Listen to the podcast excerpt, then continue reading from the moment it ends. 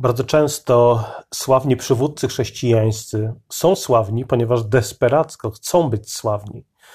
Spędzają dużą część swojego życia na pakowaniu swojego przesłania w łatwowierne coachingowe slogany i marketingowe hasła.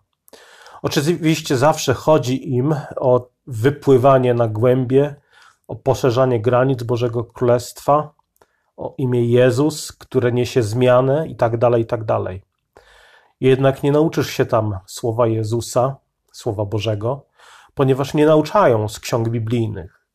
Nie dowiesz się od nich, o czym jest Księga Sędziów, Księga Samuela albo List do Rzymian jakie mają przełożenie na nasze codzienne życie.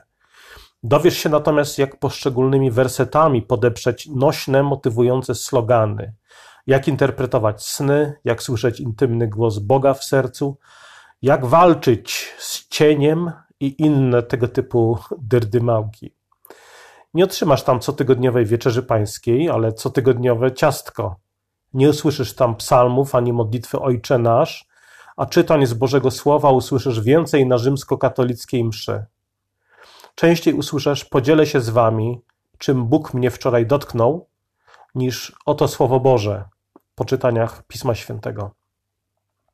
Zauważysz większą dbałość o multimedialne zasięgi i o ustawienie światła niż o liturgię.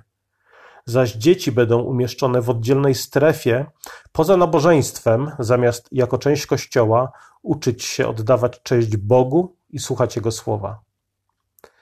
Nie karm pop ewangelicznego, plastikowego chrześcijaństwa. Nie bądź minimalistycznym konsumentem, który zjada resztki po tanich chipsach. Oczekuj od siebie więcej. Oczekuj od Boga więcej. Wiara Jemu to głębiny pięknej mądrości, a nie płycizna, ledwie muskająca stopy. Także wyłącz Marylę i Zenka Martyniuka. Posłuchaj Coldplay i Mozarta. Niech Ci Bóg błogosławi.